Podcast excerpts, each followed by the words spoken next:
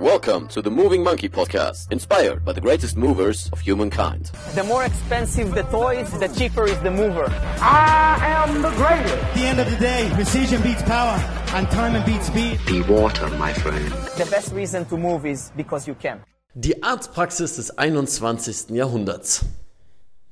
Sieht man hier. Also, willkommen in der Praxis Bülland und äh, moin David. Schön, dass es klappt. Ich bin nämlich kurz nachdem ich äh, von CrossFit Icke hier hingekommen bin, ich gedacht, komm, lass uns noch mal eben ein Interview machen, denn du bist Orthopäde und Unfallchirurg und da denkt man sich so, warum sind wir denn jetzt hier in einem Personal Training Studio? Nee. Nicht ganz. Ähm, Personal Training könnte man hier auch machen, aber letztendlich geht es darum, der Körper braucht Bewegung.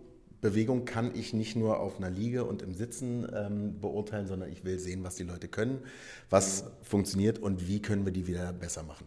Das heißt, wie kriege ich Leute wieder mobil, wie kriege ich Leute wieder in die Bewegung. Und wenn du mir sagst, es tut dir nur weh, wenn du Kreuzheben mit 230 Kilo machst, dann legen wir das kurz auf und du zeigst mir, wo dein Problem ist. Ja.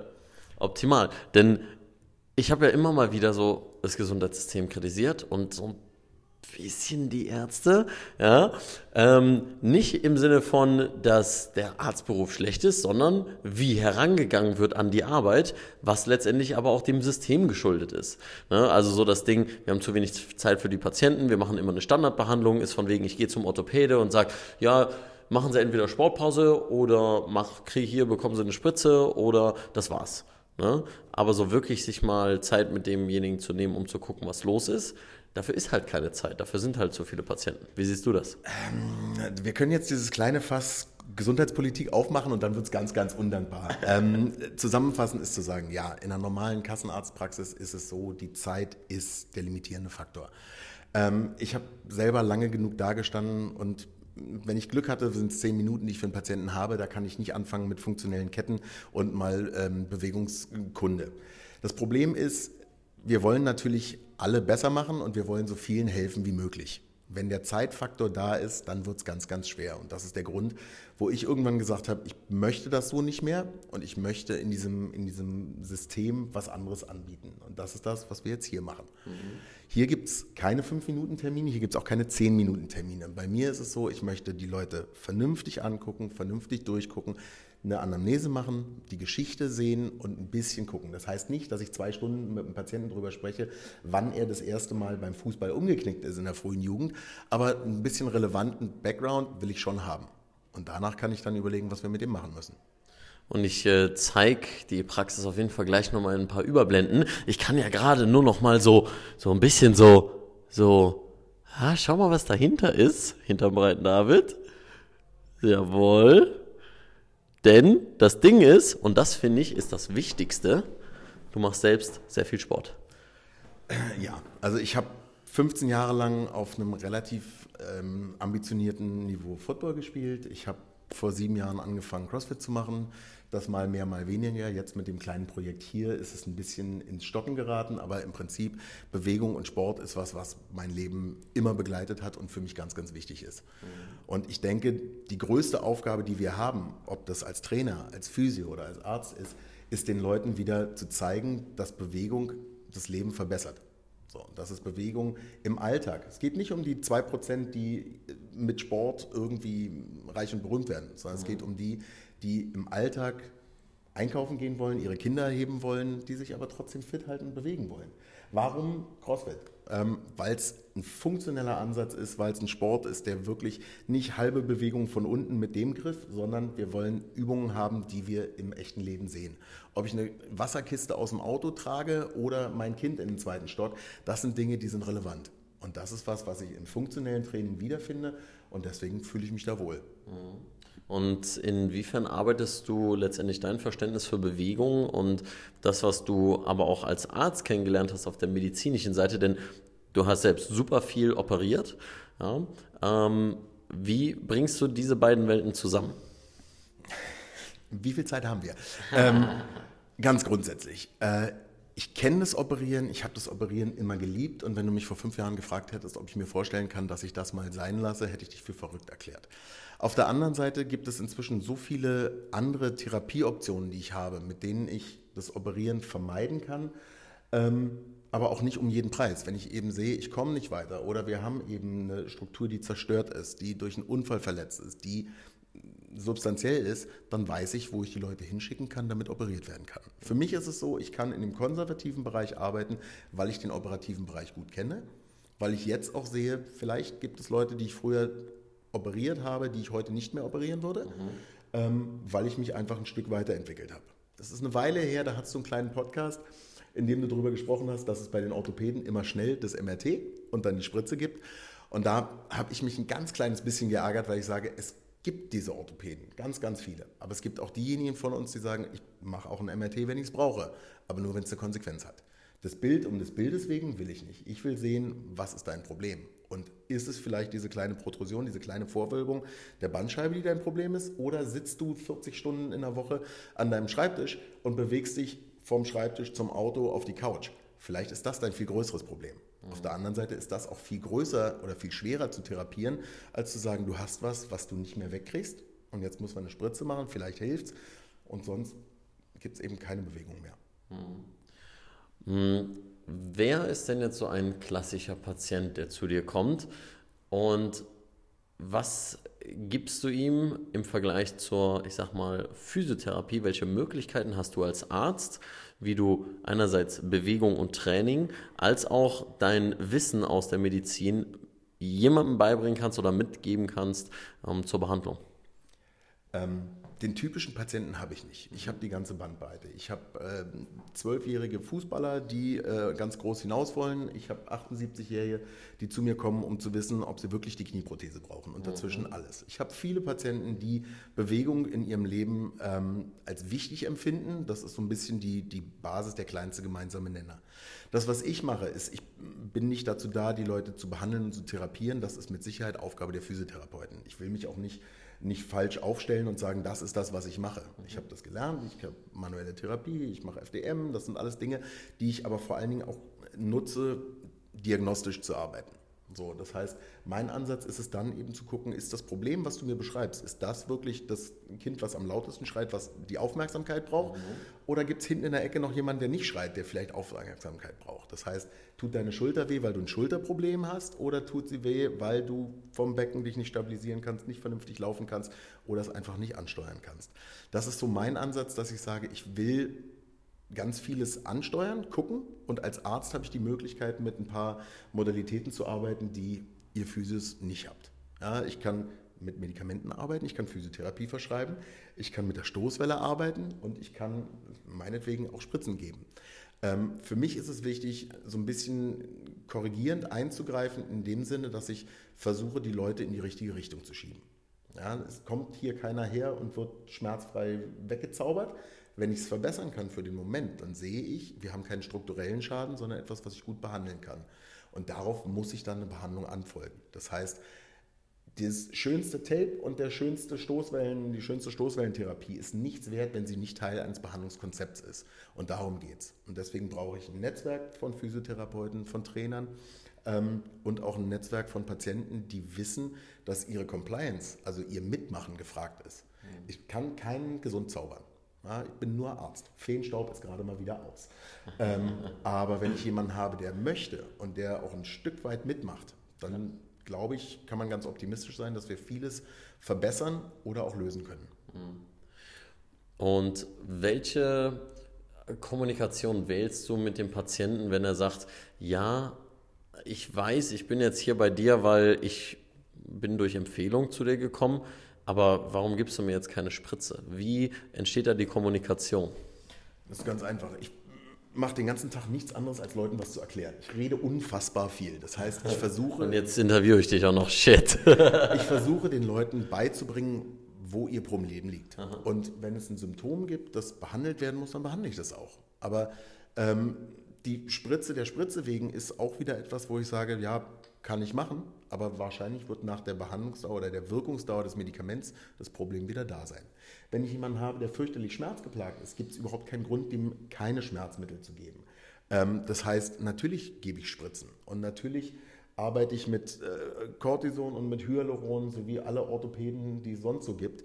Ähm, aber es ist immer eine Frage der Dosis und auch des, so ein bisschen des gewünschten Outcomes. Und du hast es eben eigentlich schon gesagt, es muss halt Teil des Konzepts sein und nicht die Spritze ist das die einzige Behandlung und danach hört es auf quasi und die einzige Alternative ist da weiterzumachen, diesen Weg weiterzugehen. Also ich glaube, die größte Veränderung im Gesundheitswesen oder in der Wahrnehmung ähm, ist, dass wir inzwischen ein bisschen weiterdenken, ein bisschen mittel- oder auch langfristiger denken und zu sagen, ich sehe ein Problem, was eine Zeit gebraucht hat, bis es auftritt und die Vorstellung zu haben, dass ich es mit einer Spritze wegkriege. Das mag im Einzelfall funktionieren, aber auch da ist es, das sind, äh, in der Medizin ist es so, das ist kein VW Golf, der einen neuen Stoßdämpfer braucht. Danach ist, der, ist, ist das Fahrverhalten wieder super. So, da, so funktioniert der menschliche Körper nicht. Das rein mechanische ist nicht unser Thema. Sondern Schade, so ein geiler Spoiler wäre schon mal ganz cool. Ich denke, man kann einiges tiefer legen. Und breiter muss es auch immer sein, das ist klar. Ähm, nein, die Idee ist, das Ganze muss irgendwie eingefangen werden in ein, in ein Konzept und es braucht zwingend ähm, eine Kommunikation und die geht in beide Richtungen. Ich kann nicht jedem Patienten sagen, geh in, geh in die CrossFit-Box und fang jetzt an, sechsmal die Woche was zu machen. Ähm, dann kriege ich keine glücklichen Patienten. Ich kann aber auch nicht jedem sagen, setz dich auf die Couch, warte sechs Wochen, vielleicht sind die Rückenschmerzen dann weg. Sondern ich muss mir angucken, wer ist das, was macht er, wie funktioniert dessen Leben sonst, wie ist er sozial eingebunden, wie, ist der, wie, wie viel versteht er von dem, was ich sage. Ich habe auch schon Patienten gehabt, die gesagt haben, David, erzähl mir nicht so viel, ich will das gar nicht wissen. Hol mir das, was ich wissen muss, und dann machen wir weiter. Das heißt, man muss nicht die anderthalb Stunden Ansprache von David buchen, um zu wissen, was mit dem Rücken los ist oder wie es weitergeht. Aber ich möchte immer und dann auf den Patienten zugeschnitten, dass er eine Einschätzung davon hat, worum es geht. Mhm. Wie ernst ist ein Problem? Ist es was, was kommt und geht? Ist es verhoben, verdreht, falsche Bewegung gemacht? Oder ist es ein Teil eines größeren, längerfristigen Themas? Mhm. Das finde ich gut, was du ansprichst. Letztendlich ne, das BSP-Modell, biopsychosoziales Modell, was letztendlich beschreibt für diejenigen, die jetzt nicht wissen, wovon wir reden, ne, dass diese Kontextfaktoren, also wie ist dein, deine Umwelt ja, und dein Umfeld, was sind deine persönlichen Faktoren, bist du motiviert, da etwas dran zu machen, bist du generell jemand, der beispielsweise sagt, hey, wenn ich ein Problem habe, dann gehe ich das direkt an oder oh nee, ich mache lieber mal Pause und ich bin vorsichtig und so weiter. Das sind alles Dinge, die positiv sowie auch negativ sein können. Und die Frage ist halt herauszufinden, wie schafft man es, demjenigen dann den richtigen Input zu geben und mit dem auf die Art und Weise zu sprechen, wie es bei ihm ankommt. Ne, um dann letztendlich auch langfristige Lösungen zu, zu bekommen. Was findest du denn ist noch wichtig, um, denn das Thema Konzept finde ich ist auch etwas, was so fundamental sein sollte, aber sehr häufig fehlt. Was gehört noch zu einem sehr guten Behandlungskonzept? oder ein Prinzip, welches du selbst verfolgst? Das ist endlos. Ähm, grundsätzlich, die Kommunikation ist die Basis. Ich muss in der Lage sein, mit dem Patienten darüber zu sprechen, was ist seine Erwartung, was ist das, was ich erwarte, wie können wir das aufeinander zuführen. Ich brauche das, das Test-Retest-Modell. Das heißt, ich muss dem Patienten auch zeigen können, bevor wir irgendwas machen, hast du diese Bewegung, dieses Bewegungsausmaß, hinterher haben wir dieses. Und immer wieder das zu kontrollieren und das zu kontrollieren bei dem Termin, beim Folgetermin und auch auf dem Weg. Und ich muss dem Patienten die Möglichkeit geben, ähm, selbst Einfluss zu nehmen. Das sind, so, das sind so die drei Sachen, wo ich sage, das ist das, was mir am wichtigsten ist. Meine Aufgabe ist, den davor zu bewahren, dass er sich Schaden zufügt. Ja, das heißt, ihn mit genug Wissen auszustatten, dass ein Achillessehnenriss nicht dazu da ist, dass man ihn nur irgendwie ignoriert und dann versucht wieder zu rennen. Ja, das heißt, größeren Schaden abzuwenden, ähm, ihm aber trotzdem genug Vertrauen oder Selbstbewusstsein zu geben, dass äh, auch eine, auch eine Trauma, also eine traumatische Geschichte, wie zum Beispiel so ein Achillessehnenriss, mhm. etwas ist, was zum Zeitpunkt X ein Problem darstellt, aber wahrscheinlich auf dem Wege, und da müssen wir dann immer so ein bisschen Zeit ähm, Zeit äh, beobachten, wie lange dauert das, aber dass das wahrscheinlich auch wieder in Ordnung kommen kann. So. Mhm. Für mich ist es so, ich möchte individuell anhand dessen, was BPS ist ein super Stichwort, ähm, was, sind die, was sind die Erwartungen im Sinne von, was will der? Möchte der aktiv sein und Snowboarden, Wandern, äh, weiß ich nicht, schwimmen gehen? Oder ist es jemand, der im Rahmen seiner Möglichkeiten wirklich nur von Küche ins Wohnzimmer laufen muss und einen ganz anderen Anspruch hat? Das heißt, darauf muss ich mich anpassen. Und das ist auch das, was es einen Tick weit schwierig macht, weil ich kann dieselbe Verletzung oder dasselbe Problem bei zwei Leuten komplett unterschiedlich behandeln. wenn die eine andere Erwartung, eine andere, einen anderen Wunsch und eine andere Vorstellung davon haben, was da passieren kann. Ähm, und das ist was, was es ganz spannend macht, was es aber zeitweilig auch ein bisschen schwierig macht. Und dann muss der Körper auch noch darauf reagieren, weil das ist das Problem bei dem, was wir hier so machen. Ähm, wir sind abhängig davon, dass es dann auch funktioniert in einem gewissen Zeitraum, weil sonst gibt es kein Buy-in und dann kriege ich den motiviertesten Patienten frustriert, wenn ich ihm sage, in drei Tagen ist alles weg und am vierten Tag merkt man noch was. Ähm, Finde ich das schön zusammengefasst. Wie, ähm, wie hast du den Wechsel geschafft? Weil du hast gesagt, ja, du kannst dich generell auch damit identifizieren, was ich im Podcast gesagt habe, aber auf der anderen Seite ähm, letztendlich irgendwo kam ja die Transition, dass du gemerkt hast, okay, konservativ, da habe ich immer mehr Möglichkeiten. Was war, gab es für dich so einen Moment, in dem dir das klar wurde oder wie war der Prozess dahin? Das ist ein ganz langer Prozess. Angefangen habe ich in der universitären Unfallchirurgie. Der Hubschrauber kommt und wir bauen zusammen. Ähm, da habe ich relativ schnell gemerkt, das ist nicht meine Welt. Ja, das ist, das ist mir zu doll und das sind vor allen Dingen auch, weil es ähm, zu der Zeit zumindest überhaupt keine Führung gab, ähm, wie gehst du damit um, wenn da eine 20-Jährige, die die S-Bahn getroffen hat, äh, vor dir liegt. Das sind so Sachen, ähm, das ist hart und da ist nicht jeder für gemacht und da sage ich ganz ehrlich, das ist nicht meins. Ich wollte immer Orthopäde sein, ich wollte mich ein bisschen um Sportler kümmern, ich wollte mal Kreuzbänder und Schultern reparieren ähm, und bin dann in einem anderen Krankenhaus gelandet, wo ich dann Hüften und Knie mit Endoprothesen versorgt habe. Auf dem Weg habe ich aber auch schon Sportler betreut, habe Hockeymannschaften mitbetreut und hab, war ganz früh ganz frustriert, weil ich konnte zwar ein künstliches Hüftgelenk reinbauen, ähm, bei Muskelverspannung im Rücken wusste ich aber nicht, was ich machen soll. Und dann habe ich angefangen mit manueller Therapie, habe angefangen mit Akupunktur, bin übers Tapen dann eben auch da gelandet, dass ich sage, es gibt einfach viele Modalitäten und viele Dinge, die wir noch machen können. Und das ist dann so ein schrittweiser Prozess. Als dann irgendwann klar war, ich gehe aus dem Krankenhaus raus und fange in der, in der Praxis an, ähm, verschiebt sich das von fünf Tage die Woche im OP zu einmal die Woche im OP und dann wird es weniger. Und die Zeit musst du ja irgendwie anders füllen, beziehungsweise du musst den Leuten oder willst den Leuten ja auch anders helfen. Und dann eben Dinge zu haben, die ich immer bei mir habe, die da. Ähm, kleine Maßnahmen, mit denen ich was verändern kann. Und natürlich auch über den Sport, wenn ich sehe, äh, vor weiß ich nicht, sechs, acht Jahren haben wir alle das gemacht, was Kelly Starrett erzählt hat und haben alles, alles gesmashed und gewoodoo-flossed und so viel Druck raufgebracht, wie es ging. Ähm, eine, eine seiner ersten Übungen im Buch, Supple Leopard, ist halt für einen Kiefer. Und dann, weißt du, wenn du mit dem Thema noch nichts zu tun hast, erste Seite.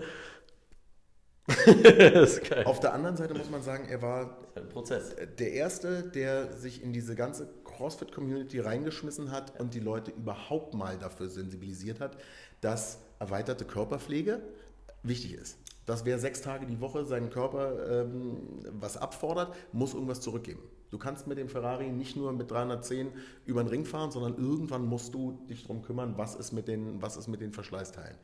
Und das ist super. Inzwischen sind wir viel weiter. Inzwischen wissen wir, dass wir mit keiner Faszienrolle der Welt Faszienverklebungen aufbrechen oder Narben wegreißen, sondern dass wir neurologische Reize setzen.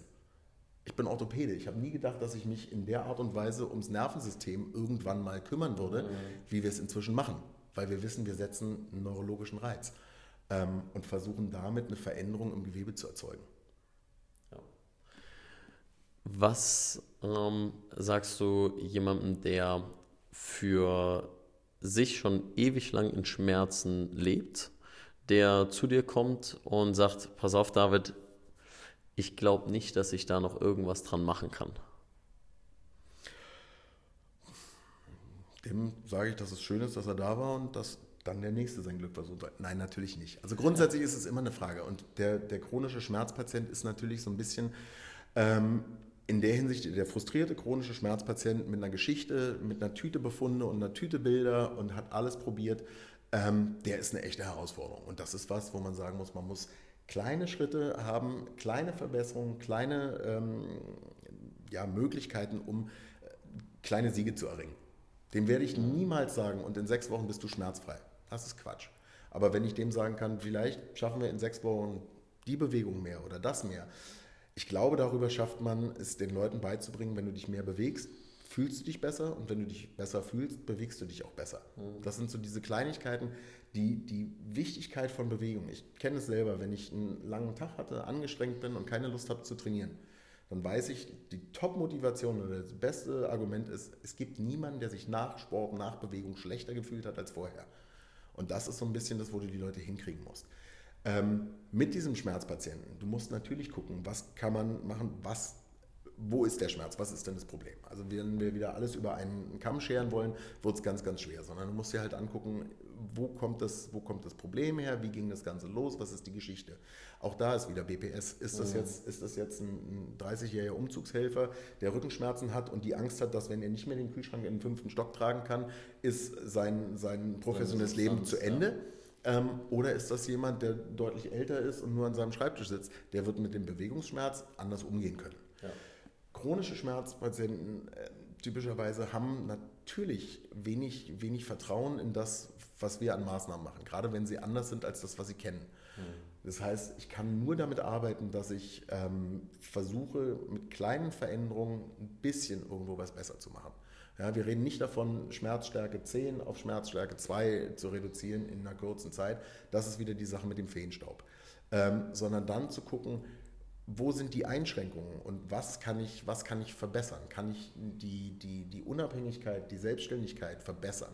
Die, ähm, kann ich die Zeiten zwischen Tabletten oder Medikamenten verbessern? Oder kann ich mir einfach auch angucken, was nehmen die? Kann ich das vielleicht optimieren? Auch da ist es ja so, wir müssen ja gar nicht so tun, als ob das, als ob das nicht ein Thema ist. In der Schmerztherapie, es gibt ein riesiges, ein riesiges Potpourri an Medikamenten, an Darreichungsformen und auch an Einnahmeschemata, bei denen man eben gucken muss. Vieles ist Trial and Error. Bei vielem muss ich gucken, kann ich es verbessern? Und was ganz wichtig ist, die Leute müssen akzeptieren, dass es Teil eines langfristigen Projekts ist. Das ist nichts, was wir in vier, in sechs Wochen gelöst haben. Wenn wir von wirklich chronischen Schmerzpatienten sprechen, dann geht es darum, irgendwo kleine Verbesserungen zu bringen und auch die Erwartungshaltung von Schmerzfreiheit gegenüber Schmerzreduktion vielleicht mal zu verschieben. Dass ich kenne die Leute, die sagen, ich möchte nur einfach mal wieder schlafen oder ich möchte einfach nur mal wieder schmerzfrei sein. Das ist super, aber lass uns doch mal ein kleines Ziel schaffen und sagen, wir schaffen so und so viele Stunden oder wir schaffen die und die Bewegung oder einfach auch eine, eine Schmerzdistanzierung zu schaffen, einfach die, den Umgang mit dem Schmerz. Ja, das sind alles so Dinge, ähm, die man sich individuell angucken muss und das hängt dann natürlich damit zusammen, was ist alles da schon in was für einem Rahmen passiert. Danke dir für die Ausführungen. Das war auf jeden Fall, ähm, finde ich, nochmal ein guter Aspekt zu sensibilisieren, dass chronische Schmerzen, hey, man kann etwas machen. Die Frage ist, welcher Fokus? Ja, welchen Fokus setzen wir? Und bevor wir das Ganze abrunden mit der letzten Frage, möchte ich natürlich ähm, auch, wenn ihr sagt, hey, Leon, super geil, super interessant. Ich würde von David noch mehr erfahren oder ich habe da auch so ein Thema, ich würde da gerne mal einen Arzt drüber gucken lassen. Wo können die Leute dich finden? Ähm, ganz einfach. Ich habe eine Website, orto-b.de. Sollte kurz sein, sollte einfach sein, findet ihr. Ähm, Instagram, wenn ich mit Monkey hier bin, muss ich sagen, gibt es bei mir auch, ist aber ein bisschen kleiner. Ähm, bei Instagram bin ich The Funk Dog. Ähm, steht vielleicht auch hier unten irgendwo drin. Ähm, ansonsten klassisch Online-Termine über die Website. Kommt vorbei, wir gucken uns was an. Vielleicht finden wir eine Lösung. Und den Rest muss man dann sehen. Also Kantstraße 147 in Berlin. Ja, denn ich habe, glaube ich, auch gar nicht gesagt, dass wir hier überhaupt. Doch, CrossFit Icke, natürlich. Ja, also von daher, natürlich, Icke, hallo, wo sagt man das denn sonst? Ne? Also nicht in Köln. Dementsprechend die letzte Frage. Wenn man vorne an die Tür kommt, sieht man ein, ich finde das Logo sehr, sehr gelungen übrigens. Und wenn man auf die Webseite jetzt geht, und das sieht man auch auf Instagram, was verbindest du denn mit der Welle? Der PR-Text ist ganz klar. Wasser ist vom steten Tropfen bis zur Tsunamiwelle ist alles. Wir haben eine kleine organische ähm, Substanz, die sich bis zu wahnsinnigen Kräften entwickeln kann. Das heißt, der kleinste Schritt in die richtige Richtung ist einer, der dich voranbringt. Zum anderen habe ich mit dieser, mit dieser Welle, mit dem ganzen, das ganze Surf-Insel-Thema, das ist so ein bisschen mein kleines, mein kleines, meine kleine Passion. Ähm, und ich wollte nicht die 48. Orthopädenpraxis mit einem stilisierten Knie oder Eine Wirbelsäule. Wirbelsäule sein, sondern ich habe gesagt, ich bin anders als die anderen Kinder und bei mir geht es um Bewegung und Dinge sollen im Fluss sein und im Fluss ist das Wasser. Sehr cool. David, vielen Dank für dieses super Interview. Schön, dass du da warst. Schön, Jawohl. dass es geklappt hat, dass wir uns in Berlin sehen. Auf jeden Fall. Ich komme immer gerne wieder, weil ich bin hier auch zum ersten Mal und dachte mir so, nice. Denn du hast seit drei Wochen eröffnet, tatsächlich. Deswegen finde ich es top gelungen, die Praxis. Und ähm, wenn ihr Fragen habt, unten in die Kommentare. Ihr kennt das ganze Spiel. Ja, Support ist kein Mord. Und ansonsten, wie immer, keep moving, stay sexy. Magst du noch was sagen? Keep growing. Bleibt in Bewegung. Adios.